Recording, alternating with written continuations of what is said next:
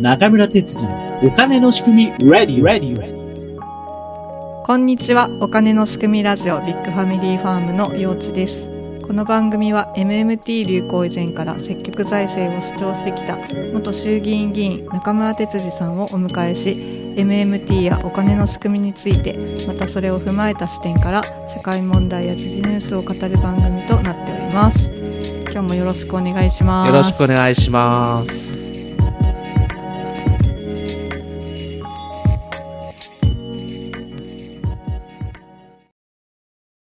なんと今日は何年ぶりですかね、ええ。6年ぶりぐらいに中村先生と佐賀でお会いすることができて初のリアル収録をやっておりますお久しぶりですあお久しぶりです。なんかやっぱりいつも Zoom 使ってうんね、リリモートで収録とか勉強会とかねやって、ねしょっちゅう顔は合わせてるんですけど リアルで会うとあ年取ったなお互いにみたいな思いましたねそうですね。 Zoom はあの画像の補正機能あるから補ね。正されてんだって思いましたね でもね、うん。久しぶりにお会いできて、まあ、すでにいろいろと熱い話を 収録すればよかったっていうぐらい面白い話をね、いっぱいしてきたんですけど、今日せっかくなんでね、ええ。あの仲間先生が、まあ、今やってるお仕事のことにもつながると思うんですけど、うんうん。お金の仕組みをまあ理解した上で私たちの生活とか、うん。そのどういうふうに自分にできることがあるのかっていうことを考えられるようなお話につなげられたらなとそう思って。ですね。はい。うん。今までのお金の仕組みの話を聞いてると結局国がやる仕事っていうか国の財政を使わないとはい。どうにもならないっていうかね。そうですね、うん。結局経済がずっと30年停滞していてその原因がその政府支出が足りなかったんだっていうこと一点になると、うんなんかもうじゃあ私たちできることってあんまりないよねってなっちゃって、うんあんまりこう、うん聞く耳がこう他人事みたいになってしまう人が多いなって感じてるんですよね。うん。そうね。はいだからそこのところでもう一つの、まあ、答えというか選択肢があるというか、うん、そのことについても話していかないといけないなと思って、うん、うん。で、今日はちょっと経営の話をはい。しようと思ってます。はい。まあ、あの、信用創造には2つの種類があって、はい。一つは銀行の貸し出しで、うん、うん。一つは国のし歳出の拡大だと。はい。この2つを言ってたわけですけど、この1つ目のうん貸し出しを増やしていくためにはう、ん、どうしたらいいのか、はいこれに関してはあまりこのラジオでもうん。うん。話をしてこなかったと思うんです。そうですうね。ん。なんというか漠然と景気が悪いから借りれる人がいないじゃないかっていうところで、なんか終わっちゃってたかなって気がしうんます。そうですね。はい。で、そうすると、じゃあ本当に経済を良くしていくのは全部国頼みなのかっていう話になってくるわけで、うんうんでも、やはり自由主義経済の中では、はい。経済主体である特に企業がうんどういうふうに行動をして、うんどういうふうに、えー社員を働い、社員に働いてもらいながらうん。事業を行っていくのか、はい。ここがまあ、まあ本当は重要ですよね。そうですね、うん本来はそこの民間の生産力が上がって高度経済成長期のようにうんうん 成長していくっていうのが健康的というか、そうですよねね。そうですようんそこのことに関してちょっと今日ははい。話をしたいなということで、このテーマ、これからの時代の経営の話はい。についてお話をしたいなと思ってます。はい。でまずですね、うん。まあよくその私、まあ企業の顧問として企業に入って、はい。一番最初にすることがあるんですけど、はい。それは何かというと、経営理念を立てるといううん。ことをしてます。はい。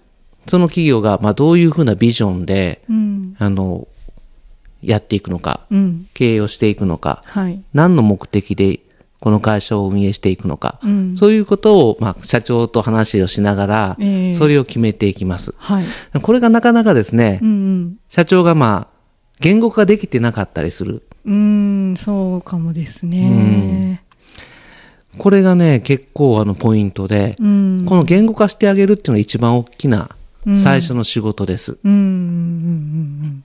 で、これまあ、このいろいろな機能があるんですけれども、はいこれがまず一番大きな仕事として、ナンバー2が、との外注みたいな感じで、うんうん企業に入っていくわけですけど、これが一番最初の仕事になります。うん。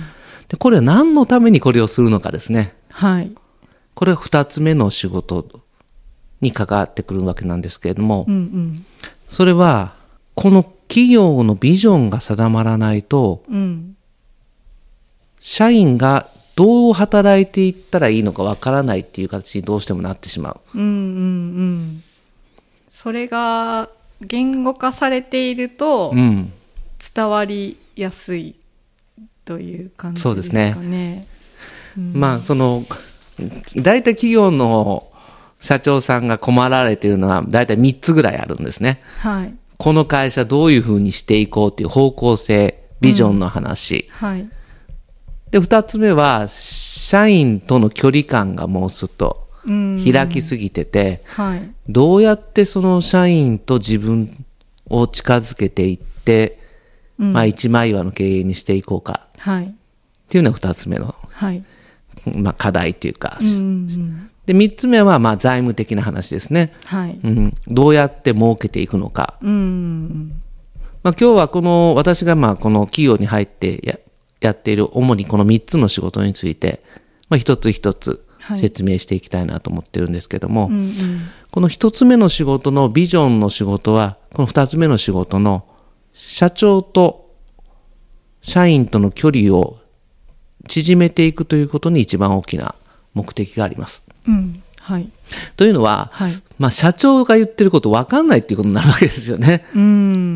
うん。そうですね。うんうんで、社長は売り上げ上げろ、売り上げ上げろって言ってるけれど、うん。何のために売り上げ上げない、売り上げを上げないといけないのかとか、はい。はい。その売り上げを上げないといけないっていうけど、具体的に何をしたらいいのかわからないとか、うん。うん。そういうふうなことになるわけですよね。はい。ここの言語化を、あの、社長とするっていうことがすごく大事になってきます。うん。で、そこでビジョンっていうのが大きく関わってくるはい。わけですね。うん。で、ここが結構できてない企業が多いです。ああ、意外とですうね。ん。なんかあのー大きな会社に入って例えばなんかジュースを買う作る会社に入って、うん。自分はこのジュースが好きだからこの会社に入って、うんあのうん入りましたっていう社員が、はい。そのジュースを作る仕事ばっかりじゃないじゃないですかうん。うん大きな仕事になると。うん。で全然こう人事の仕事とかにつ,、うん。くと自分は何のためにこの会社に入ったんだろうみたいなで、ことになるので、そこがそのビジョンその会社がか掲げるものがはっきり分かってないとうん同じ方向を向けないっていうのはありますよね。そうですよね。うん。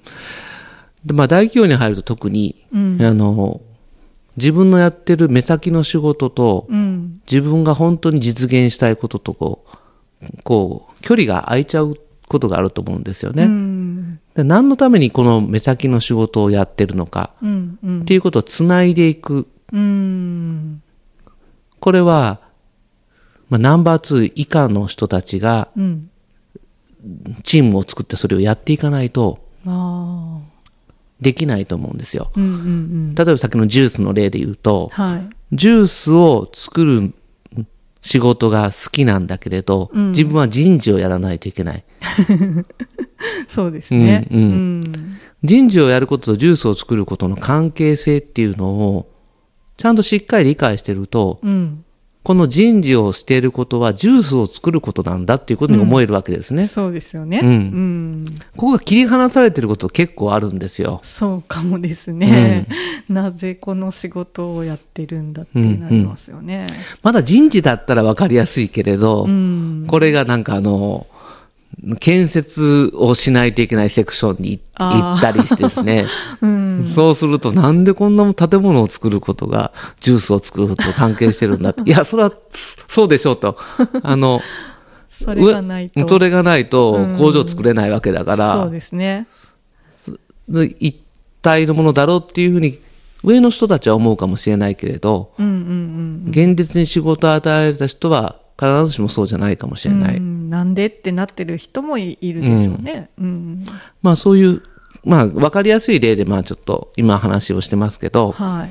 まあ一見関係のない仕事をさせられているってことはうん。結構あると思うんですよ。うんうんなんでこの目先のことをやらないといけないのか、うん。うん。それで自分のやりたいこととうん。やってることの関係性が見えなくなって、うん。なんでこんな、な、なぜこの会社で私たちは働いてるんだろうとか、これは私、一生自分のやることかなみたいなそうになりますよね。うん。